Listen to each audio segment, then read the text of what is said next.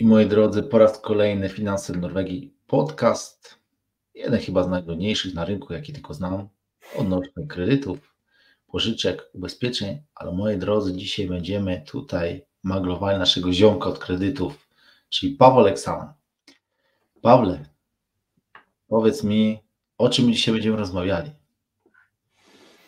Wiesz co, chyba porozmawiam trochę o tym, e, jakie są różnice między Polską a Norwegią, jeżeli chodzi o kredyty, wiesz, bo e, jakby dostaję dosyć często, może nie takie bezpośrednie pytanie o to, jakie są różnice, ale bardzo często dostaję pytanie właśnie, ok, ja mogę przenieść kredyt później, albo czy bank mnie będzie blokował, albo czy jest kara mm. za to, czy za tamto, więc jakby zdaje się, że jest to taki temat, gdzie, gdzie jednak ludzie nie wiedzą do końca, jak się, jak się zachować, co tutaj się dzieje, jak to wygląda i, i mhm. myślę, że warto kilka słów o tym powiedzieć. Z bo mi się często wydaje tak, że my jesteśmy narodem, który lubi narzekać dosyć sporo. No hmm. i w Norwegii podnieśli, wiesz, renty, tak, czyli te odsetki i tak dalej. Tylko to jest podobno w porównaniu nic z tym, co się dzieje w tym momencie w Polsce. I właśnie, Pawle, jakie to są te różnice między kredytami w Norwegii, a tymi, które są w Polsce? Czym to się w ogóle różni, z czym to się je, jak to w ogóle wygląda, tak żeby każdy z nas, prosty Kowalski, mógł zrozumieć? No, a też myślę w ogóle, żeby właśnie porozmawiać o tym z takiej perspektywy tego, tego, tego, co nam Polska mentalnie zrobiła z tym, że my się w ogóle tych kredytów tak strasznie boimy, że nas, nas tutaj gdzieś coś skrzywdzi i, i, i zaraz będziemy mieli już totalnie jakąś katastrofę. E, no właśnie też na, na, na samym końcu przygotowałem takie podsumowanie a propos tego, e, co tak naprawdę to, to nam daje i co, co to znaczy, tak jakby jak to wygląda tak naprawdę w Norwegii, jak, jak do tego podchodzimy. Natomiast jakby jakie są różnice? No wiesz co, no właśnie może przede wszystkim chodzi o to, że w Polsce gdzieś tam jesteśmy przyzwyczajeni do tego, że E, niestety przyzwyczajeni do tego, że mamy pewnego rodzaju brak przejrzystości w tych wszystkich zasadach, regułach, e, mhm. ofertach w ogóle banków. E, gdzieś tam państwo norweskie, państwo polskie musi wprowadzać odpowiednie reguły tego, jak w ogóle kredyty mają być opisywane, żeby, żeby co chwilę nie dochodziło do, do jakichś przekrętów i do, do mhm. oferowania komuś niby na srebrnej tacy czegoś wspaniałego, a później się okazuje, że dostał zupełnie coś innego. E, także jakby, no to jest chyba ta pierwsza rzecz, że, że jakby nie ma tej przejrzystości w regułach i gdzieś tam jesteśmy niemalże przyzwyczajeni do tego, że co chwilę gdzieś są jakieś kruczki, tak, mnóstwo, mnóstwo kar za różne zmiany, cokolwiek, co mogłoby się kojarzyć bankowi z tym, że jest dla nich niekorzystne, mhm. E, nie wiem, niech, niech będzie na przykład nadpłacanie kredytu albo próba zmiany banku, gdzieś tam od razu może skutkować tym, że, że będziemy musieli za to słono zapłacić, tak, jeżeli cokolwiek takiego będziemy chcieli robić. Więc generalnie jakby też jest takie zamykanie klienta na ten jeden konkretny bank, bo jak będzie chciał zmienić bank, no to po prostu będzie bardzo, bardzo e, bolało, tak. E, no i właśnie generalnie jakby mnóstwo jest takich rzeczy, no, trochę niefajnych, tak, z, z tego, co, co znamy z Polski. Mówię, że też na przykład mieliśmy to już wspomniane wcześniej w podcastach, że w Norwegii praktycznie można zmieniać banki bez żadnego problemu i nieraz też można zyskać na tym właśnie zmieniając bank, że ktoś nam zafuluje lepszą ofertę i mój bank może przy przenosinach zaoferować tą samą, tak? Czy jest walka o klienta i to klient decyduje, gdzie ma ten kredyt tak naprawdę. Hmm, zgadza się. Chyba jest ta największa różnica, mi się wydaje, z mojej perspektywy, takiego totalnego laika, jeżeli ktoś mi mówi, że co 3 lata sobie przerzuca kredyt, bo mu się bardziej opłaca, myślę, że w Polsce to byłoby nie do pomyślenia. No, dokładnie. Ja wiem, że ty też masz informacje z Polski, bo masz też znajomych, którzy pracują w tej branży i chyba nie jest aż tak lekko.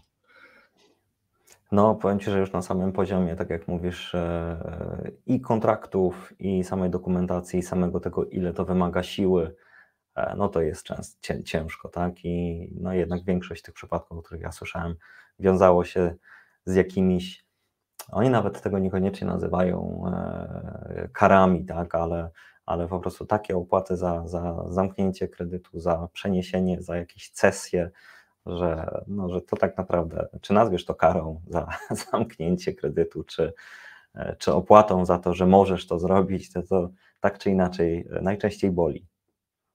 No powiedz mi, no to w takim razie w Norwegii w ogóle nie ma takich niefajnych zagrywek?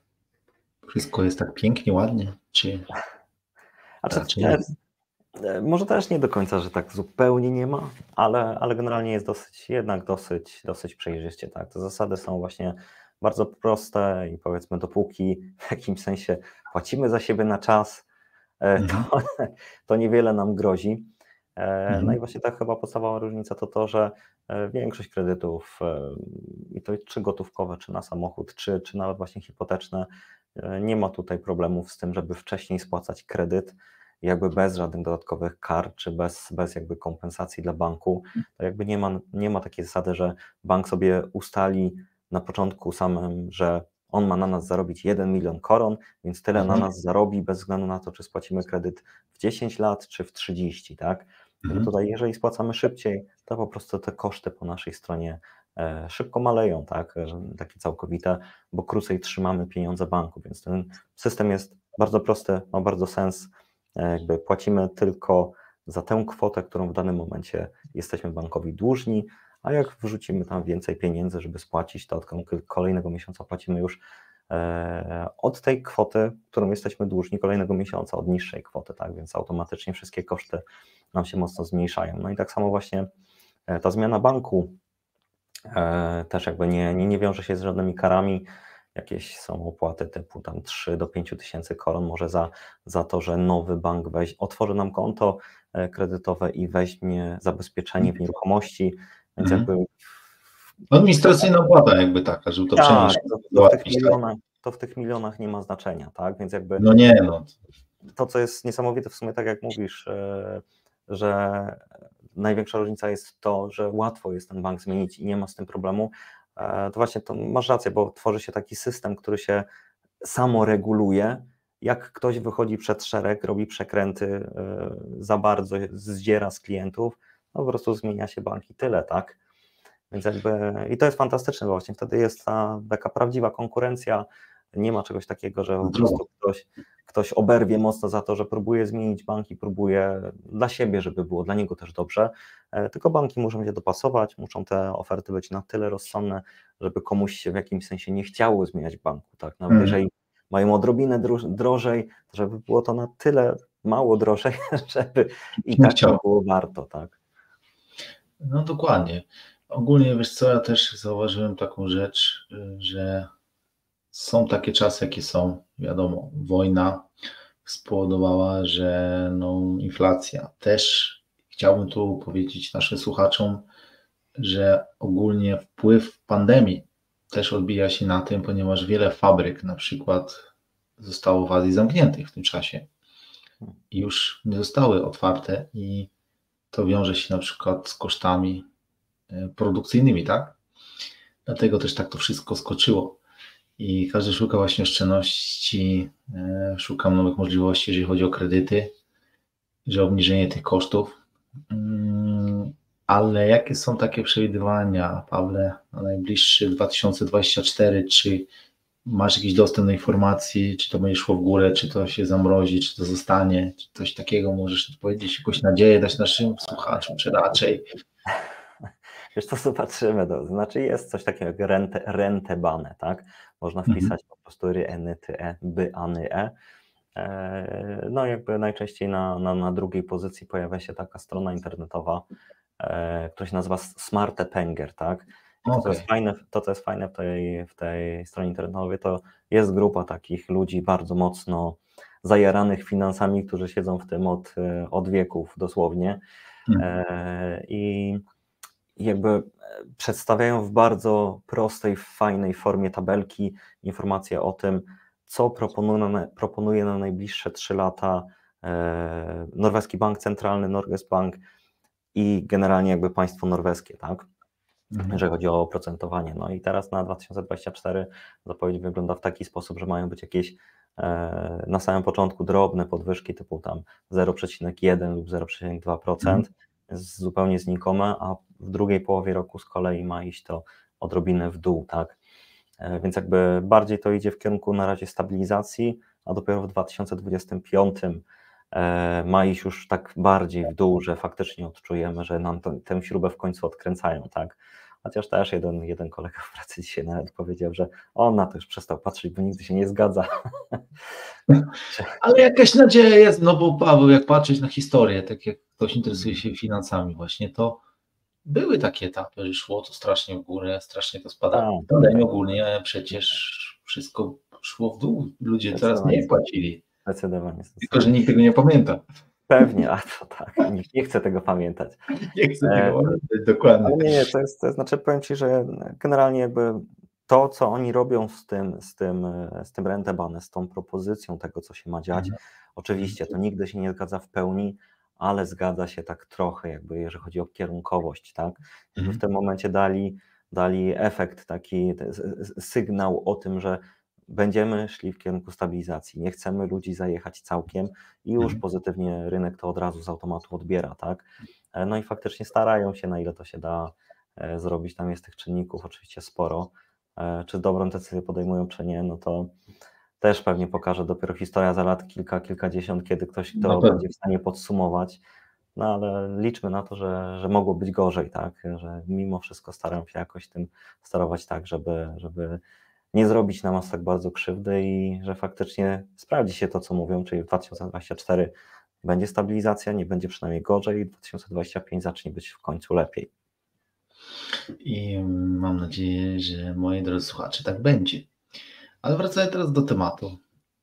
Jak w ogóle wygląda sam proces ubiegania się o kredyt w porównaniu z Polską?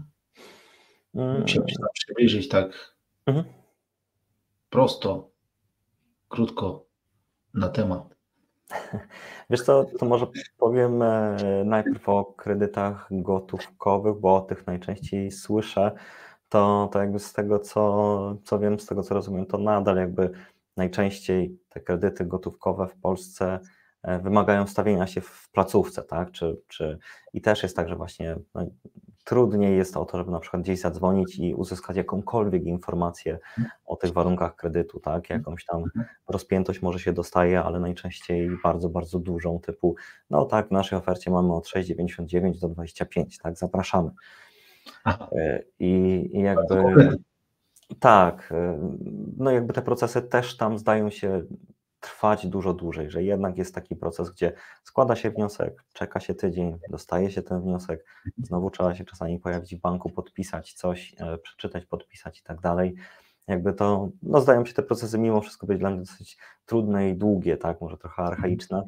E, Tutaj jak, e, jak składamy przynajmniej u mnie na przykład wniosek, no to tak naprawdę mamy w tym momencie system spięty z dziesięcioma bankami i jak już mamy formularz, gdzie jest to jedynym wymogiem tak naprawdę sam dobrze wypełniony formularz, no to Mhm. potrafimy od 10 banków mieć już oferty w przeciągu dwóch godzin, tak, więc jakby to naprawdę No idzie bardzo sprawnie. No a później jak ktoś dosyć szybko zaakceptuje którąś z ofert, no to Mhm. tak czasami potrafi być wypłacony kredyt tego samego dnia, najczęściej do trzech dni roboczych już jest na koncie czyimś, tak, więc jakby to szybko się dzieje. Jeszcze do tego większość banków już teraz spina to w taki sposób, że w samym procesie udzielania kredytu od razu trochę zmuszają kogoś do tego, żeby zaznaczył opcję pozwól nam pobierać pieniądze z Twojego konta, więc jeszcze co miesiąc tak naprawdę nawet nie trzeba myśleć o tym, że, że musimy to spłacać, bo to tak jakby też schodzi z konta samo, tak, więc jakby ten poziom o takiej prostoty, te, tego, że to wszystko jest zrobione w taki trochę, nie wiem, idiotoodporny sposób, tak, po prostu strasznie proste. Jest, to mówię, że złapać się inteligencji da rady, tak? No, myślę, że tak, myślę, że tak. No i to jakby, mm, y, jeżeli chodzi o kredyty hipoteczne, no to wiadomo, no to tam te procesy są dużo, dużo większe, e, ale znowu jakby to, co słyszę, co się dzieje w Polsce, że do każdej nieruchomości trzeba podchodzić indywidualnie, E, tak jak e, mój przyjaciel, kurczę, z dwójką dzieci, to on musiał się, żeby w ogóle dostać jakąkolwiek informację o tym, co może dostać, to musiał się tam ze trzy razy w banku pojawić, gdzie miał godzinę drogi, jakby w całym tym chaosie jeszcze musiał się tam stawać, stać w kolejkach. Też jakoś taka, taka mentalność jednak tego, że nadal robi się wszystkim łaskę. No, no ciężko, ciężko, tak? Tutaj jednak jest tak, że te banki też są wymagające. Też bardzo wiele banków jest w takiej pozycji, że o, to my tobie pomagamy i, i patrzą na ciebie z góry. Natomiast mimo wszystko, wszystko dzieje się jakoś tak sprawnie, nie trzeba nigdzie jeździć, wystarczy złożyć wniosek, ewentualnie dosłać kilka dokumentów przez maila, to idzie do banku, powiedzmy przynajmniej poza sezonem, to, to czekamy najczęściej, nie wiem, 3 do, do 7 dni i, i mamy ofertę. Jak jest taki gorący sezon, typu tam od kwietnia do sierpnia, no to potrafi się czekać nawet 3 tygodnie, tak, ale to rzadko kiedy. Tak e, no, dostajemy ofertę i do, do tego dopiero szukamy nieruchomości, tak. Więc jakby też strasznie podoba mi się odwrócenie trochę tego systemu, że nie, nie najpierw musimy znaleźć nieruchomość, do tego kredyt, jeżeli się pojawi jeszcze jedna nieruchomość, to znowu musimy całe to zamieszanie z kredytem otwierać. Tego po prostu mamy pewnego rodzaju budżet, linię kredytową, znajdujemy nieruchomość. Oczywiście ona musi być przez bank zatwierdzona, Oczywiście. ale to mimo wszystko jest jakoś tak nie dość, że logiczne, to jeszcze relatywnie proste, ustrukturyzowane. No, wydaje mi się, że tutaj jest to wszystko takie bardziej dla ludzi mimo wszystko, tak? Zresztą pewnie też z tego wynika to, że Norwegowie i Polacy mieszkający tutaj też zaczynają trochę wchodzić w ten system. Nie mają problemu z tym, żeby zmienić nieruchomość co 3 do 5 lat, tak? Dobra. Tutaj się rzadko myśli o, o tym, że ok, ja kupuję nieruchomość i jestem w niej już do końca życia, tak? Tutaj można sobie odpuścić, to zmienianie jest dosyć proste, nie ma z tym wielkiego problemu. Chciałem też tutaj zaznaczyć przede wszystkim, moi drodzy słuchacze, że ogromne znaczenie ma doradca właśnie finansowy ponieważ taki doradca finansowy może Wam pozwolić oszczędzić mnóstwo czasu, ale i pieniędzy, tak? Bo nieraz jest tak, że nie podchodzi się moim zdaniem poważnie do takiego doradcy, bo myśli, że on chce go tylko skroić i pewnie tylko zarobić. E, I czasami się też nie docenia jego pracy, bo powiedzmy dana osoba, tak jak ty, Paweł, możesz poświęcić nie wiem, godzinę, dwie, trzy danej osobie i ta osoba na przykład idzie z tymi informacjami, idzie do innej firmy. I też warto zaznaczyć, że e, jest dobry elektryk i jest elektryk, jest hydraulik, jest hydraulik, ale też jest doradca i doradca. Pamiętajcie, że doradcy finansowi mogą Wam pomóc uniknąć dużych naprawdę wpadek, o których mówiliśmy wcześniej w programach, który był największy 400 tysięcy. Tak. I pamiętajcie, że e, to nie jest tak, że czy to Paweł, czy na przykład ja zajmując się ubezpieczeniami, my też jesteśmy ze wszystkiego rozliczani, żebyście też pamiętali, że jest ta druga strona. I warto, jeżeli jesteście zainteresowani i chcielibyście coś zmienić, to też warto docenić tą osobę drugą, bo to, co Paweł na przykład udziela klientom, ja myślę, że dużo osób może Wam nie udzielić takich informacji konkretnych i konkretnych dokumentów. E, I pamiętajcie, że ma naprawdę ogromne znaczenie, kto Was prowadzi. Podsumowując w ogóle to, Paweł, wszystko, powiedz mi, e, to wszystko, co mówiliśmy, co to w ogóle oznacza dla nas, tutaj mieszkających w Norwegii? Mm, tak, z takiej mocno praktycznej już strony, może nie tylko mentalnej, no to zdecydowanie, jeżeli myślimy o kimś, kto mieszka tutaj, e, no to ten kredyt e, będzie mógł łatwiej załatwić tutaj, no bo tutaj jest, tutaj zarabia, i tak dalej. Tak? Jakby w Polsce jest kilka banków, które i są w stanie udzielić kredytu hipotecznego. Mhm. E, hipotecznego to w sumie tylko jeden.